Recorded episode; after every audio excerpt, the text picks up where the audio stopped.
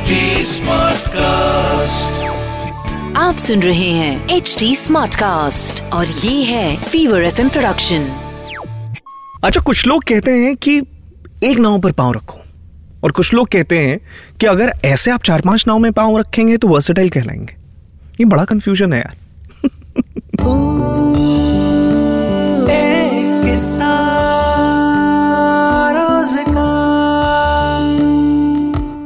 हाय, मेरा नाम निशांत है और आप सुन रहे हैं एक किस्सा रोज का सीज़न टू सो आयुष ने मुझसे ये सवाल किया कि अगर मैं चार पाँच नाव में पैर रखूँ तो क्या मैं वर्सेटाइल नहीं हूँ? वेल ये एक बड़ी थिन सी लाइन है, जो आपको समझना पड़ेगा। वर्सेटाइल होने का ये कतई मतलब नहीं है कि आप चार पाँच अलग अलग चीज़ें चार अलग अलग सेक्टर्स में करें। वर्सेटाइल होने का मतलब है कि आप किसी एक चीज़ में, उसके सारे एस्पेक्ट्स में पारंगत। हैं नहीं समझ पाए।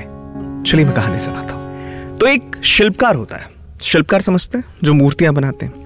अब उस शिल्पकार का काम पुश्तैनी है। काफ़ी वक्त से ये काम कर रहा है और एक रोज अचानक उसे रियलाइज़ होता है कि ये काम उसके लिए है। बहुत छोटा काम है। कुछ और करना चाहता है वो। और जब ये सोच ही रहा था, तब तक उसकी एक छोटी सी शॉप है, जिसके बाहर से एक रैली गुजर रही है, एक नेता गुजर रहे हैं। वो देखता है और सोचता है कि यार, ये ज़िंदगी अच्छी है।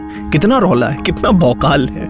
मतलब आप देखिए कि इस नेता के पीछे इतने सारे लोग चल रहे हैं। ये ज़िंदगी चाहिए मुझे। उसने मेहनत की, मशक्कत की और उसके बाद वो नेता बन गया। अब एक रोज वो खुद रैली करने गया। बहुत तेज गर्मी थी। सूरज की तपिश के आगे भाई साहब निढाल पड़ गए। गिरे जैसे ही हॉस्पिटल में एडमिट हुए। तीन चार दिन तक वहाँ पड़े रहे। हीट स्ट्रोक की वजह से भाई की तबीयत बिगड़ गई थी। अब उसके दिमाग में एक ख्याल आया कि नेता पावरफुल कैसे है यार? उससे ज़्यादा पावरफुल तो ये सूरज है।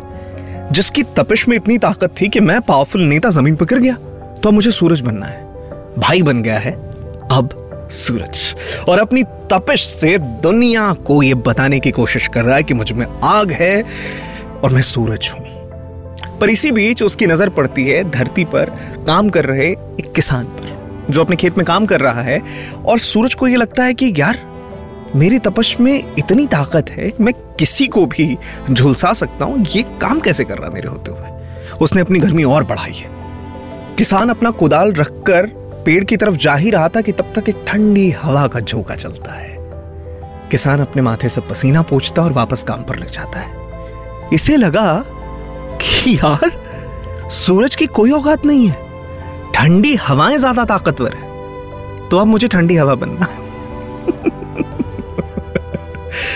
तो ये जो अपना भाई है शिल्पकार, वो अब ठंडी हवा बनकर मदमास्त होकर धरती पर इधर से उधर उधर से इधर घूमे जा रहा है। अपनी मौज में, कभी मैदान पर, कभी नदियों पर, और ये चलते चलते सीधे जा ही रहा है कि सामने एक बड़ा सा पहाड़ खड़ा है, जहाँ वो टकराता और उसकी रफ्तार धीमी पड़ जाती है। वो फिर सोच में पड़ गया कि यार ये ठंडी पवन के पास भी इतनी ताकत नहीं मतलब अगर इस धरती में कोई सबसे ज़्यादा पावरफुल है तो ये पहाड़ है।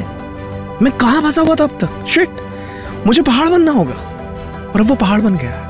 और अपने गुरूर में, अपने गुमान में ये वृहद पहाड़ पर्वत बनकर खड़ा है। अब उसे ऐसा लग रहा है कि उसके पास सारी ताकत है। ये तमाम चीज़ें चली रही हैं, तब तक एक कर्कश आवाज़ उसके कान में आ रही है। और वो परेशान हो जाता है कि किस चीज़ की आवाज़ है यार? कि क्यों आवाज़ आ रही है? वो नीचे झाँक कर देखता है तो एक शिल्पकार है, जिसने अपने छेनी और हथौड़े से अपना काम शुरू कर दिया है। उस पहाड़ के गुमान को चूर चूर कर रहा है और एक मूर्ति बनाने की कोशिश कर रहा है। मायने समझ रहे हैं, आयुषा? वो शुरू कहाँ से हुआ था? एक शिल्पकार के तौर पर। खत्म कहाँ होता है?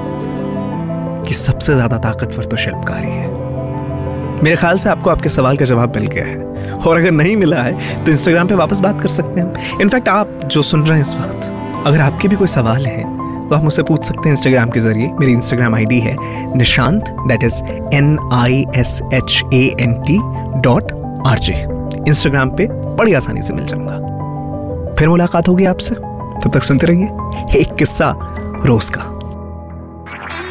आप सुन रहे हैं एच डी स्मार्ट कास्ट और ये था fever FM production HD Smartcast.